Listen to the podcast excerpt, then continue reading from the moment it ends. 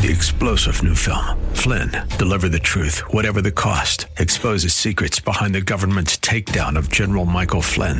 Flynn knew what the intel world had been up to. He ordered the first audit of the use of contractors. This set off alarm bells. He told the truth. He was the most dangerous person for Donald Trump to hire. They had to get rid of Flynn. Flynn, Deliver the Truth, Whatever the Cost. Available now. Watch it today. Go to salemnow.com. Salemnow.com.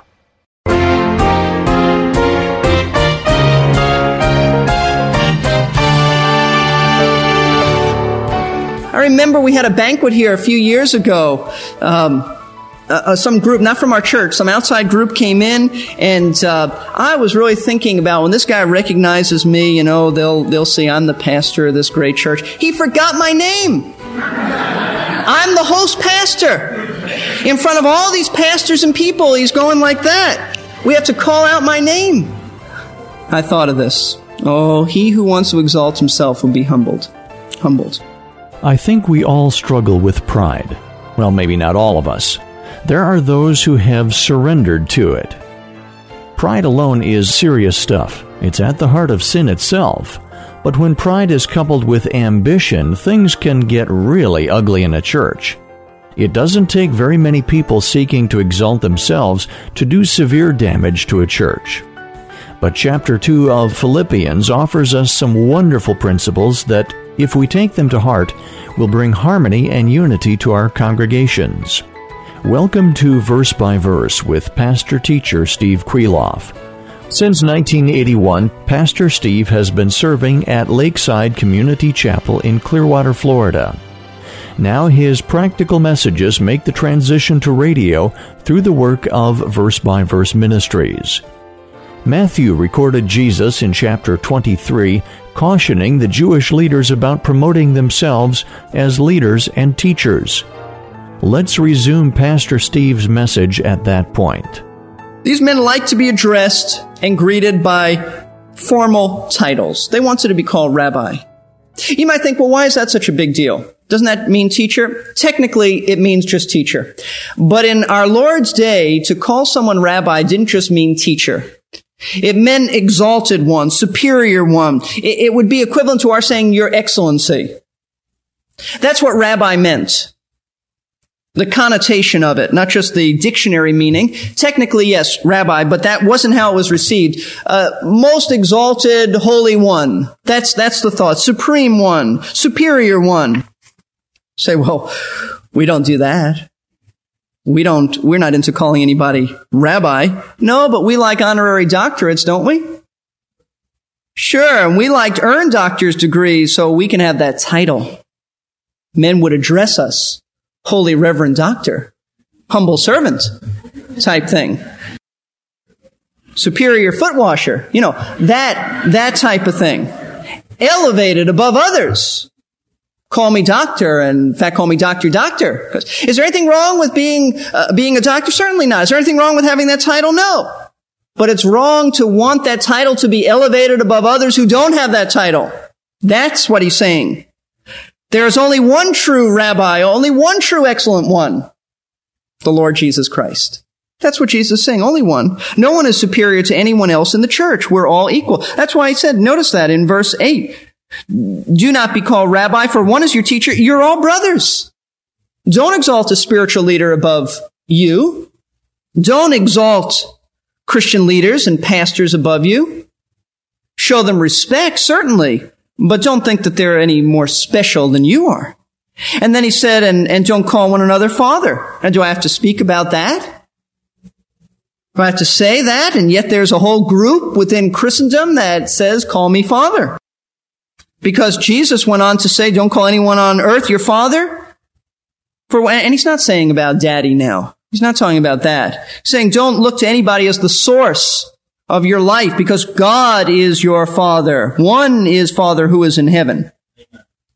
And then he said, don't call anyone leader or master, for one is your leader, one is your master.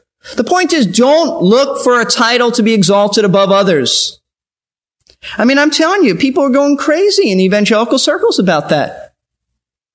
In fact, I had someone recently tell me, listen, I know of a lot of big name speakers. I know we can get an honorary doctorate or, or an earned doctorate. Just go this place and, and you work for it a little bit and they'll, they'll give it to you. I won't even mention the names. If I mention the names, you, most of you would know the people who have these. Now, I'm not saying their motives are wrong. I don't know their motives. I'm just saying we live in a world that wants to be recognized, wants that title, wants that respect. And the point that Paul is making is a true servant doesn't pursue lofty titles and names to impress others. He doesn't. It's as simple as that. He doesn't. I remember my friend Marv Rosenthal speaking on a tape once. I think it was on Romans. He said he, he is always embarrassed when someone introduces him as Dr. Rosenthal. For one thing, he said, I'm not a doctor. Marv never even finished seminary. He said, I, I can't imagine Moses or Paul wanting to be introduced that way. How does Paul introduce himself? Paul, a bondservant of Jesus Christ. Was Paul a learned man? Absolutely. Did Paul have titles coming out of his ears? Absolutely. Paul, a bondservant. Moses was educated in the courts of Pharaoh. Moses was a brilliant man. Moses was called the servant of the Lord. You see, humble servants don't get degrees to make themselves look good. They just concentrate on serving. And if somebody gives them a degree, that's fine. They just have to let others give it to them, not that they exalt themselves. Do you understand? That's so important. Listen, I'm telling you, we live in a world that that's foreign. It's foreign in Christian churches. And, and I know that for a fact because uh, church pulpit committees are very interested in the degrees that a man has. This isn't just leadership. We've got to have somebody with the right degrees to impress the church next door and our friends. You want to be exalted, then just humble yourself. That's what Christ did. So God has given Christ an exalted place and an exalted name. He's also given him, thirdly, an exalted position. Verses 10 and 11 of Philippians chapter 2. That at the name of Jesus, every knee should bow of those who are in heaven and on earth and under the earth, and that every tongue should confess that Jesus Christ is Lord to the glory of God the Father. While Christ was on earth, he was mocked, he was spit upon, he was slapped, he was beaten, he was ridiculed, he then was put on a cross and he died. But God exalted him. God exalted him. And now he sits at the right hand of the majesty on high as the official Lord of the universe. And as Lord, he has an exalted position in which all intelligent beings will someday acknowledge him as Lord and be in subjection to him.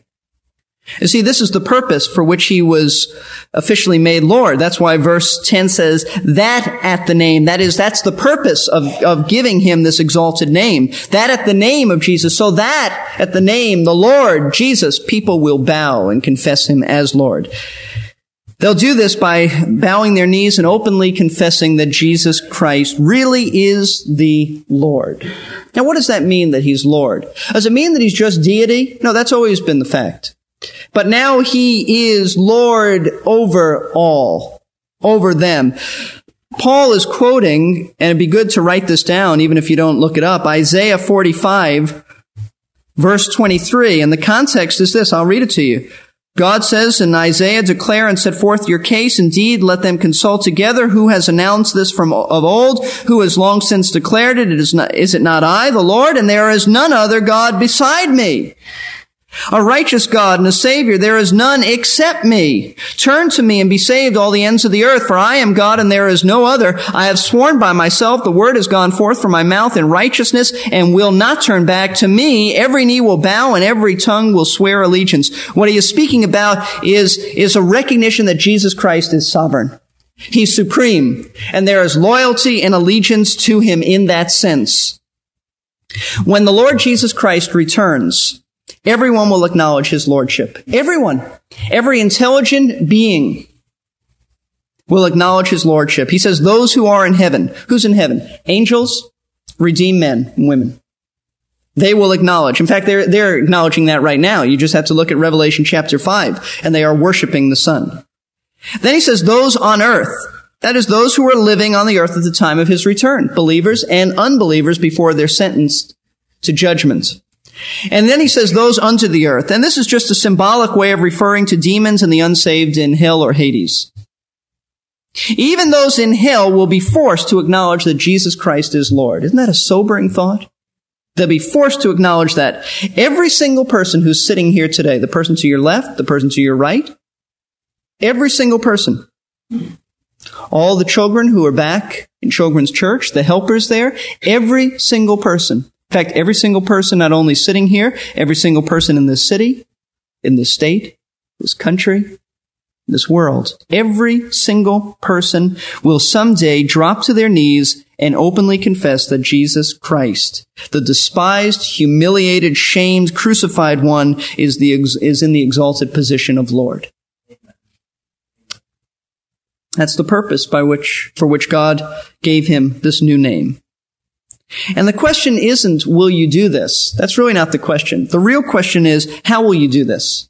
How will you acknowledge him? Will it be with joyful faith because you have come to know the Lord, because you have bowed your knee and confessed him as Lord before, before you died? Or will it be with resentment and bitterness and, and despair because then it'll be too late. He is not saying that there's coming a time after death when someone can trust Christ. What he is saying is even those who have died in their spirits, they will acknowledge Jesus as Lord.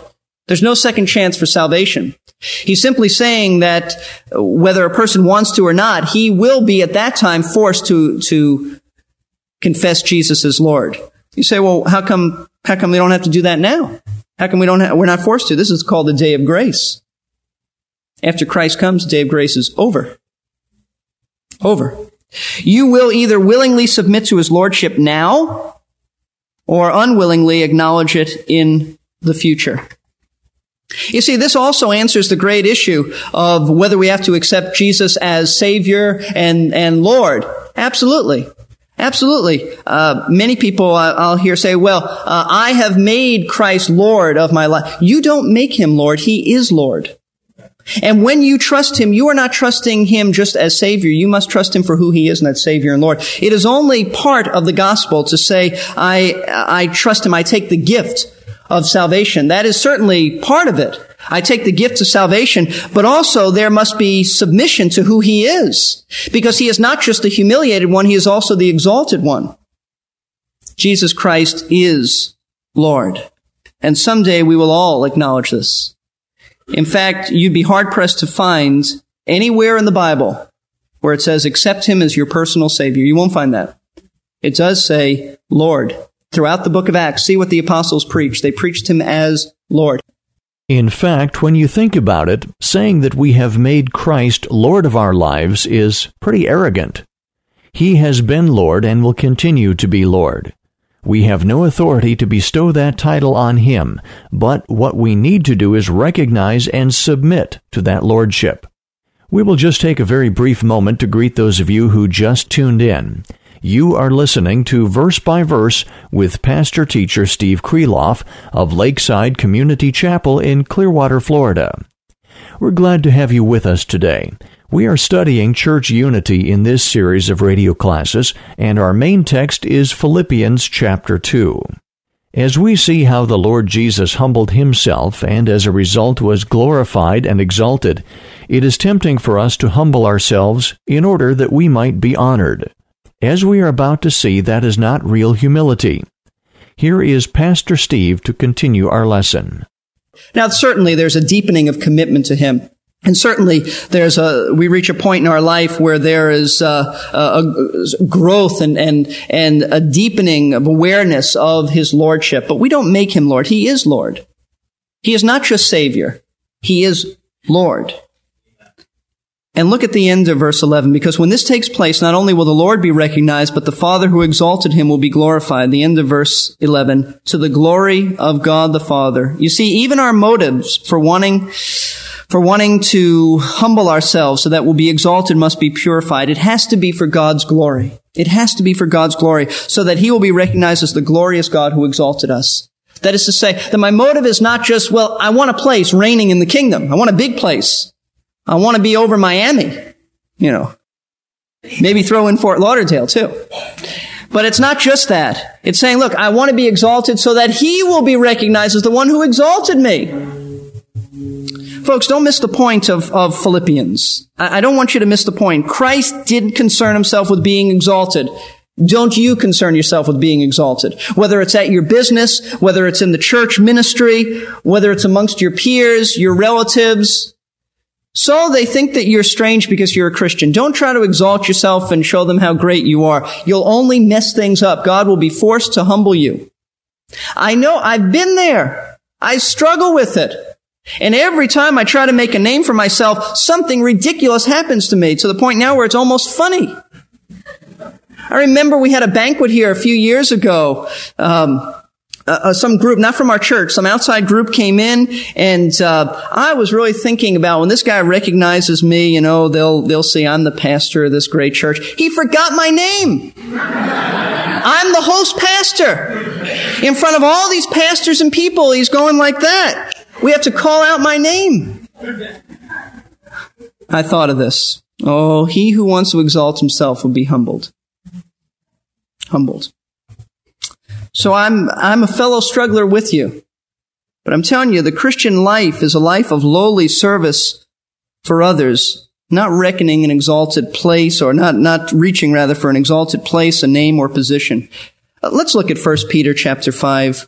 Because there are many in a church who want an exalted position. I, I meet people all the time who come and announce that they are ready to be an elder, a deacon, a teacher. Just say the word. We don't know them. We hardly know anything about them, but they want to tell us that they are qualified. I'm very leery of that. I'm leery of that. Because there are so many who want exalted places. 1 Peter chapter 5, verse 2. Shepherd, he says, speaking to the elders, shepherd the flock of God among you, not under compulsion, but voluntarily according to the will of God, and not for sordid gain, but with eagerness, nor yet as lording it over those allotted to your charge but proving to be examples to the flock. That is to say that there are many men who want to be in leadership position, an exalted position, so they lord it over others. You want to be in leadership? Humble yourself. I'll never forget hearing the story about Josh McDowell, who graduated from uh, Talbot Seminary, I guess back in the 60s, and uh, all kinds of honors and degrees and, and uh, great scholar. And he went to Bill Bright president of Campus Crusade, and he said, I'm here. I'm ready. For the next year, Josh McDowell cleaned toilets. That's right. He said, I'm ready. I'm here. And they put him to work cleaning the bathrooms. Josh McDowell had to learn how to humble himself so that in due time God would exalt him. God's given him a great ministry now. But see, there are a lot of people who just kind of feel like, I'm here. I'm God's gift to the church. Usually, my experience has been people like that don't stay for more than a year. So they get frustrated about being servants. When God sees you can clean the bathrooms, then God will promote you to a place of, of exalted leadership, but for the right reasons. Notice in chapter 5 of 1 Peter, there's something else in verse 5. You younger men likewise be subject to your elders. And all of you, Whole church, clothe yourselves with humility toward one another, for God is opposed to the proud, but gives grace to the humble. Humble yourselves therefore under the mighty hands of God, that he may exalt you at the proper time. The apostles of our Lord, those smitten with the Muhammad Ali complex, wanted that honored place in the kingdom, but they didn't know what greatness was all about. They were thinking like pagans. They didn't know that the really great people in the kingdom, the really great men and women in the kingdom are the most humble servants. And what happens when they push themselves and connive to get into places of prominence and authority, when they put their mother up to do this scheme for them? What happened? You had a arguing, debating, problems. That's what happens in churches when people exalt themselves. You see, the way to avoid a church split, and we don't have these problems. We don't have these problems, but the day is coming. If you don't take heed to this, when there's going to be the challenge of a problem like this. Satan is, is bright. He is a mad genius. He will attack in these areas. And the way to a church split is to exalt yourself. Just seek a place of prominence, a title of honor, a position of authority, and if somebody tries to push you down, you push back up. And you get three, four hundred people doing that, you even get two people doing that, you got problems, serious problems. But what does Philippians 2 say? Humble yourself, seek the good of others, and you'll be in harmony with each other. And if it's God's will in this life to exalt you, then He will. If it's not, be patient. Heaven is coming. Let's bow for prayer. This portion of Scripture, as we're bowed and quiet before Him, has two primary points of application. For the believer, it says this Will you humble yourself, or will you exalt yourself? I know for me, this has been a very purifying study as I have had to confess sin in my own life, confess attitudes that are wrong, maybe things that you never see, but things that I see and struggle with. And if it's in me, then it is in you. Will you humble yourself at work instead of really struggling with why someone else got a promotion rather than you? Will you humble yourself, young people at school, with why is that person chosen for the athletic teams? Why is that person always so popular? Humble yourself and be a servant to that person. In the church, why is that person always recognized? Why are they always asked to do the best jobs? Why didn't I get that? Humble yourself, serve them. And the second point of application is, will you acknowledge Christ's Lordship willingly now or be forced to then? This is for those who don't know the Lord. Then it'll be too late for salvation. But someday the opportunity, but, but rather today, the opportunity is available. The opportunity is available for you right now. Romans chapter 10 verse 9 says that if you confess with your mouth Jesus as Lord and believe in your heart that God raised him from the dead, you shall be saved. Why? Because you must recognize that not only is he the one who died for you, he's the one who is risen again and exalted. Will you receive his death for you as you bow to his lordship? That's salvation. Will you receive his death for you? If you will, then Romans 10:13 says, "Whosoever shall call upon the name of the Lord shall be saved." Let's have a moment of silence and if you need to call upon Christ to save you now and bow to his lordship, then do that. And then we'll close in prayer. Father, sobering passage of scripture. Thank you for meeting us today. Thank you for teaching us that Jesus is exalted. Lord, it's changed my whole perspective. And I pray that it's changed many people's perspective this morning. I pray for those who are without Christ, those who need to trust him that they will, that they'll acknowledge his lordship. They'll bend the knee now, confess him, openly confess that Jesus is the, not only Lord, but their Lord. And Father, we would pray that you draw them to yourself. And for each of us, Father, I pray that you'll help us to be determined to be humble, serve others, to listen to others, to not monopolize conversations, to care about what's happening in their lives, and, and not just for this week while this message is fresh in our minds, but may it be the pattern of our lives. For this we pray. In Christ's precious name. Amen. Amen. Thanks for listening. You know, the truths expressed in Philippians chapter 2 are life changing truths. When we live by them, we will find harmony in our churches and contentment in our lives. You have been listening to Verse by Verse with pastor teacher Steve Kreloff of Lakeside Community Chapel in Clearwater, Florida. Pastor Steve has been serving at Lakeside since 1981, and this radio class is an expansion of that teaching ministry. This has been a production of Verse by Verse Ministries, a faith ministry supported through the gifts and prayers of listeners like you. You can listen again to today's program or many previous ones at our website, versebyverseradio.org. Spend some time there and get acquainted with the ministry, and maybe even sign up for our free podcasting service or our free newsletter. That's versebyverseradio.org. To hear the entire message that today's class concluded, you can order a CD by calling us at 727 441 1714. Leave your name and a number, and we will call you back during regular office hours. Our number again is 727 441 1714. We have learned a great deal over the past several classes about unity, but how do we apply these principles to our own lives? It's one thing to say, for example, be humble. It's quite another thing to actually do it. I've met people, and perhaps you have too, who claim to have achieved spiritual perfection. Uh, that can be discouraging because if you're anything like me, you have a ways to go before you are perfect.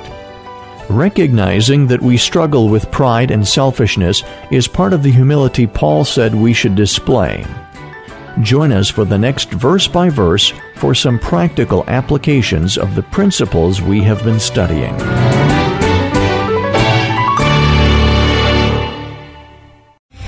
Three star general Michael J. Flynn, head of the Pentagon Intelligence Agency, knew all the government's dirty secrets. He was one of the most respected generals in the military. Flynn knew what the intel world had been up to, he understood its funding. He ordered the first audit of the use of contractors. This set off alarm bells.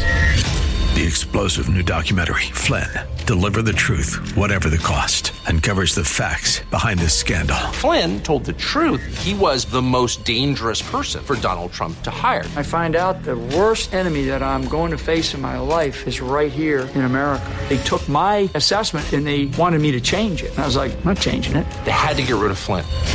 With in depth interviews, archival footage, and never before seen personal records of the man behind the headlines. I just felt like I was drowning. Flynn, deliver the truth, whatever the cost. Available now. Watch it today. Go to salemnow.com. Salemnow.com.